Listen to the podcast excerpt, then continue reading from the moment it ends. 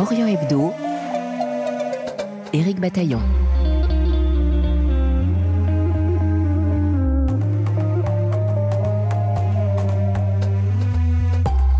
La lutte contre l'État islamique en Syrie marque le pas. Si la guerre contre les djihadistes armés a bien été gagnée en mars 2019, la paix relative qui s'en est suivie serait en passe d'être perdue.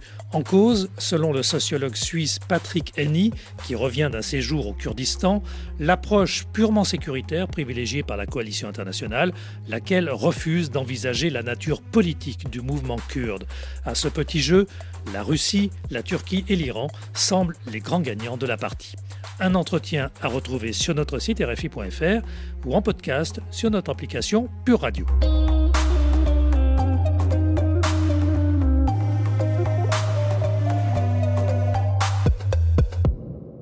Bonjour Patrick Henny. Bonjour Eric Bataillon. Nous sommes en ligne avec vous depuis Lausanne en Suisse où vous habitez. Il y a quelques jours, vous étiez au Kurdistan, dans la partie syrienne, puis sa partie irakienne. C'est une zone dans laquelle vous vous rendez régulièrement, Patrick Henny. Cette fois, comment l'avez-vous trouvé? Comment la situation politique et sociale évolue-t-elle dans cette région? J'ai l'impression que depuis euh, maintenant euh, presque quatre ans, que la guerre ouverte contre l'État islamique euh, achevée et qu'elle se transforme maintenant euh, en guerre euh, sécuritaire contre des cellules qui restent euh, dans les différentes zones où ils contrôlaient par le passé, que la situation devient beaucoup plus complexe. Pour une raison principale, c'est que la coalition internationale qui a fait alliance militaire avec le mouvement kurde syrien du PID, ce qui a permis de construire les militairement les, euh, les forces syriennes euh, démocratiques, la coalition s'est toujours refusée de considérer le mouvement kurde syrien comme étant porteur d'un projet politique et euh, l'a toujours réduit à un partenaire local dans une guerre antiterroriste. Et ce qui se passe maintenant, c'est que les États-Unis sont toujours plus pris dans un réseau de contradictions toujours plus insolubles. Le rallye local est problématique pour la Turquie, qui en fait a mené sa propre guerre de contre-insurrection contre le PID et ensuite les SDF depuis le moment où l'alliance entre ceux-ci et les États-Unis ont eu lieu en 2015.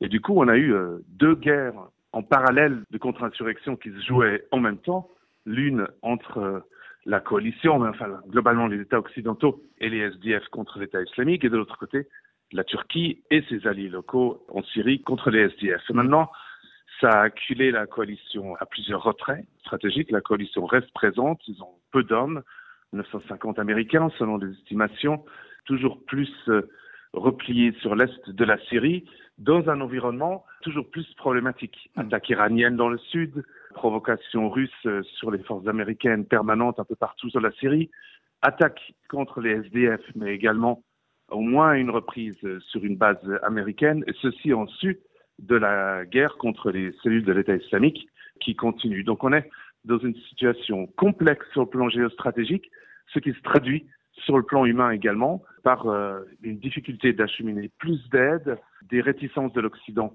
à engager les administrations mises en place par le PID précisément en raison de leur couleur politique.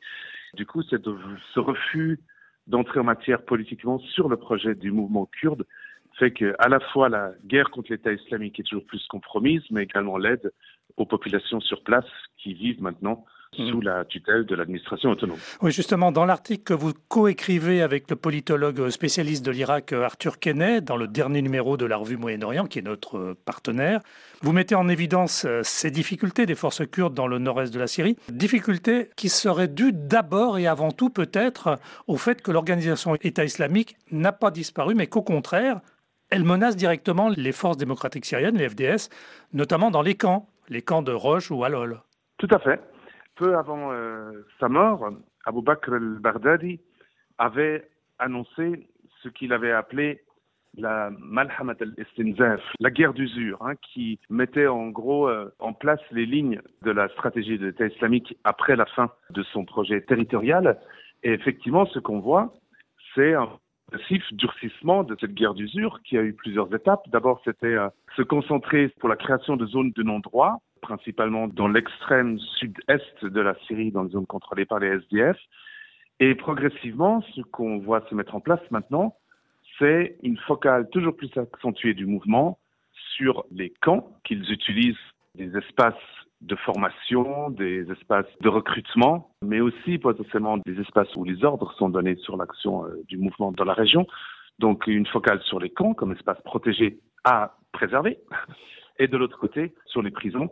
Et en fait, on en revient à la vieille stratégie que l'État islamique avait mis en place en Irak en tentant de relancer une dynamique d'insurrection en libérant euh, leur euh, personnel et leurs ressources humaines, si j'ose dire, dans les prisons. Et c'est ce qu'on a vu se faire euh, au début de l'année passée, en 2022, dans la prison de Sénat à Hasake, et la continue sur les différents centres de détention où l'État islamique est présent dans le reste. Alors, autre menace contre les Kurdes de Syrie, vous l'avez dit, hein, c'est la Turquie, euh, le grand voisin turc, qui a mené plusieurs opérations militaires contre le Rojava depuis 2018. En quoi la dernière en date de ces opérations, lancée en novembre dernier, l'opération euh, Griffe épée, en traduction française, est-elle différente des précédentes? Je pense que la première opération lancée contre le mouvement kurde syrien n'était pas en 2018 à Afrin, mais bien en 2016 au nord d'Alep, quand il s'agissait de couper euh, les velléités euh, du mouvement, de créer une continuité géographique avec euh, Afrin. Il n'y a pas eu de confrontation directe, mais ça a commencé en 2016. Donc on est de facto maintenant sur sept ans, en gros, d'escalade militaire de la Turquie sur le mouvement kurde. Et cette escalade militaire s'est réalisée de manière différente suivant les moments, suivant les opportunités qui s'offraient à la Turquie. Cette escalade, c'était trois opérations au sol, la dernière en date ayant lieu en octobre 2009, qui a permis à la Turquie de prendre un périmètre le long de la frontière entre les deux villes de Tel Abyad et de Ras Et à partir de là, la Turquie change de stratégie. À partir de 2020, maintient la pression, mais surtout via une campagne de drones et d'attaques ciblées dont le spectre allait progressivement s'ouvrir, attaques ciblées sur des militants, ensuite attaques ciblées sur le personnel de l'administration autonome et ensuite quelques frappes également sur la base sociale du mouvement. Et lorsque la Russie a mené son attaque en Ukraine, partout dans la région, les acteurs avec des velléités d'action militaire ont senti l'opportunité, vu que les regards se reportaient sur l'Europe de l'Est, la Turquie a fait pareil. Elle s'est fait plus menaçante, a tenté de trouver des ententes, notamment avec la Russie, une nouvelle quatrième opération au sol au nord d'Alep. Ça n'a pas marché. La Turquie, en fait, est devenue tributaire de ses alliances internationales beaucoup plus qu'auparavant. L'Ukraine lui a donné un statut privilégié qu'elle n'entend pas remettre en cause par des opérations au sol en Syrie à l'heure actuelle. Et en gros, elle fait des calculs de coûts-bénéfices en regardant les coûts potentiels d'une opération euh, au sol. Maintenant, la ligne stratégique de la pression militaire sur euh, aujourd'hui les SDF.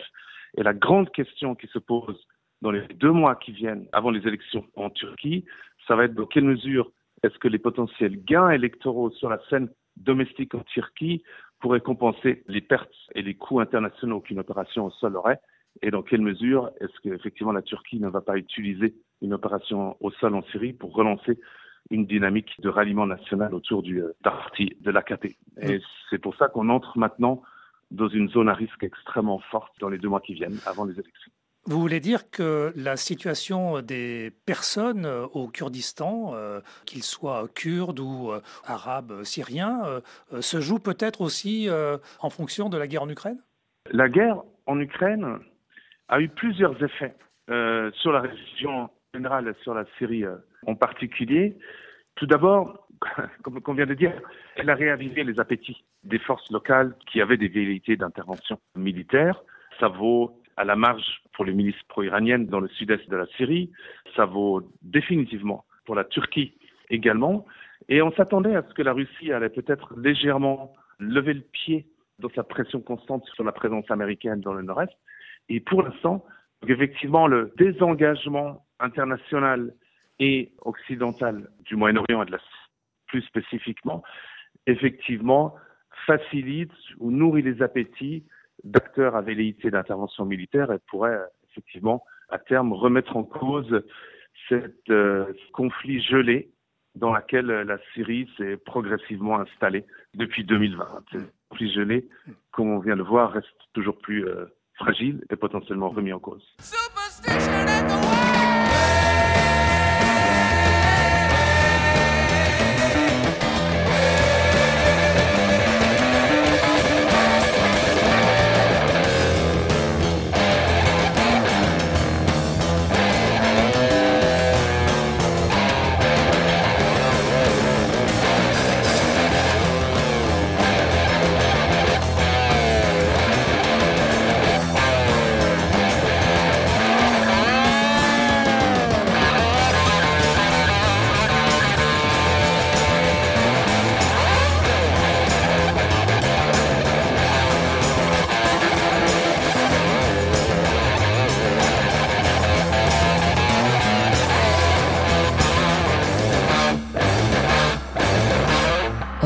Sur RFI.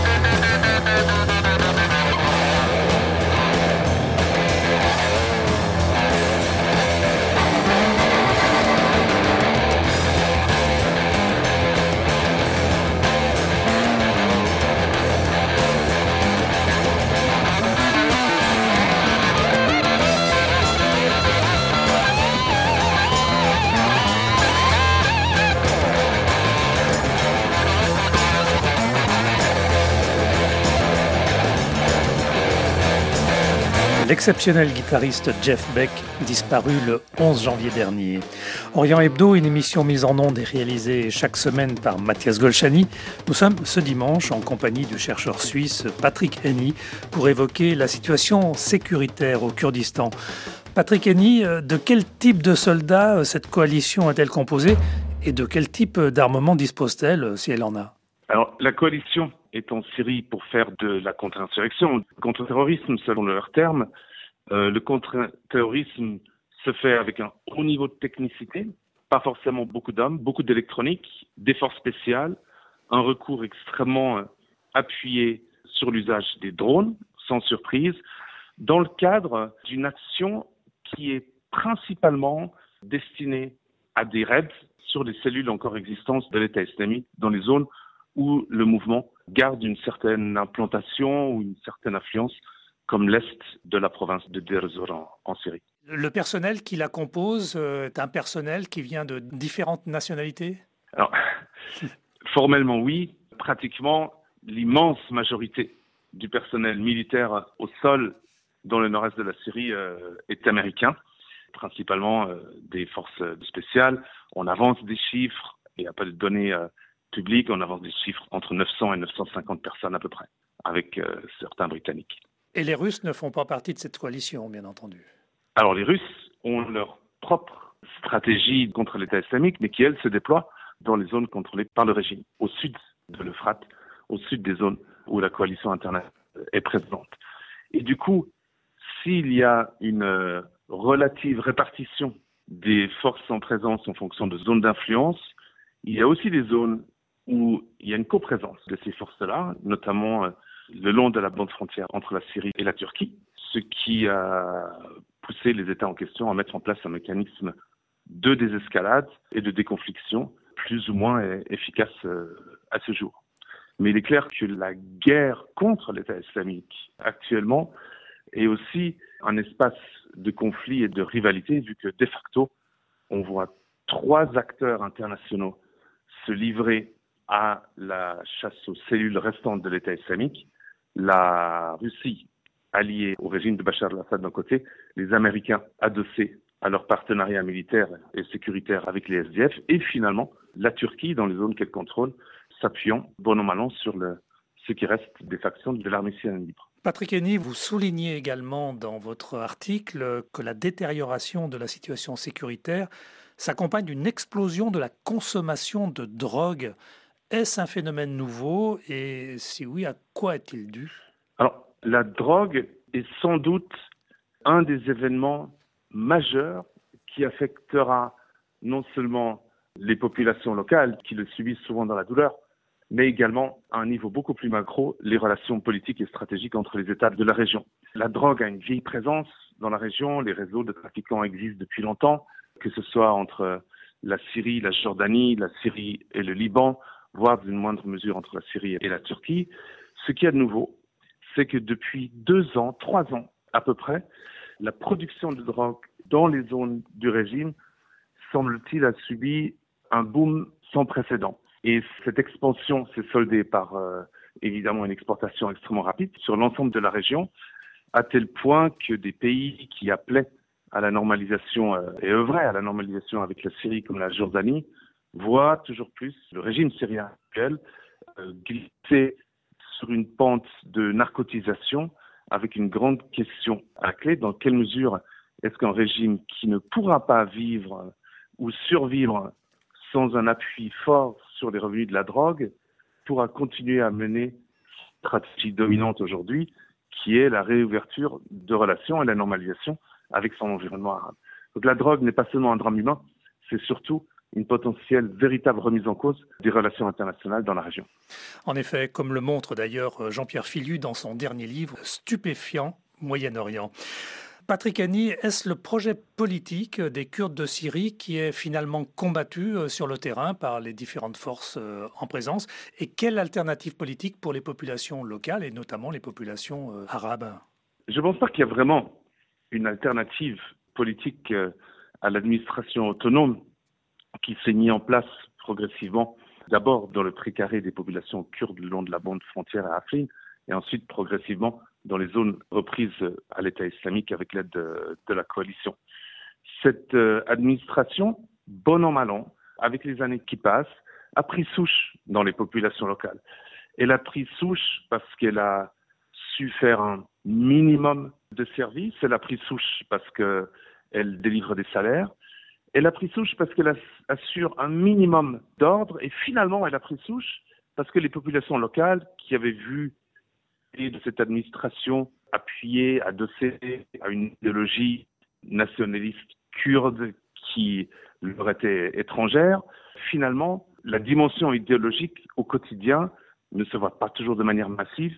Les populations locales ont appris à utiliser et à comprendre le fonctionnement des structures de pouvoir de cette administration et surtout, elles n'ont aucune alternative viable sur laquelle elles pourraient euh, tabler très peu de gens veulent du retour du régime, y compris d'ailleurs des personnes qui ne seraient pas opposées à Damas. Mais on voit ce que c'est le régime au quotidien, une situation de pourrissement, d'effondrement des institutions, d'accès extrêmement problématique à tout ce qui serait service de base, alors que dans le nord-est, ce minimum plus ou moins existe. Et en fait, ce qu'on voit, c'est euh, actuellement euh, une petite migration de population vers le nord-est des zones du régime. Donc, faible attractivité pour euh, le régime comme alternative, faible attractivité également de l'opposition qui n'a pas vraiment su mettre en place un modèle de gouvernance qui puisse euh, convaincre ou attirer.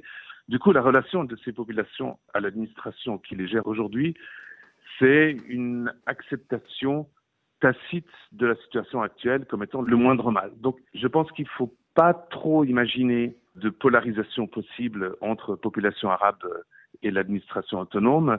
L'administration a su s'accommoder et légèrement s'adapter aux spécificités de ces populations et vice-versa. En fait, paradoxalement, c'est beaucoup plus dans les zones à majorité kurde que le projet du mouvement s'affirme de manière beaucoup plus idéologique et suscite peut-être plus de résistance. Donc je pense que pour comprendre ce qui se passe dans le Nord-Est, il est absolument vital de se départir d'une lunette ethnico-centrée consistant à voir le projet administratif comme étant le déroulement d'un projet purement kurde sur des populations arabes réticentes.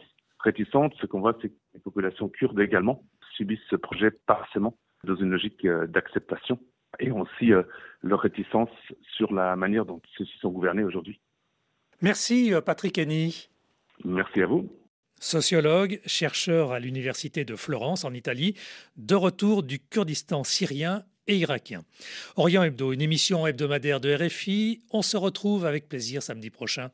Prenez soin de vous.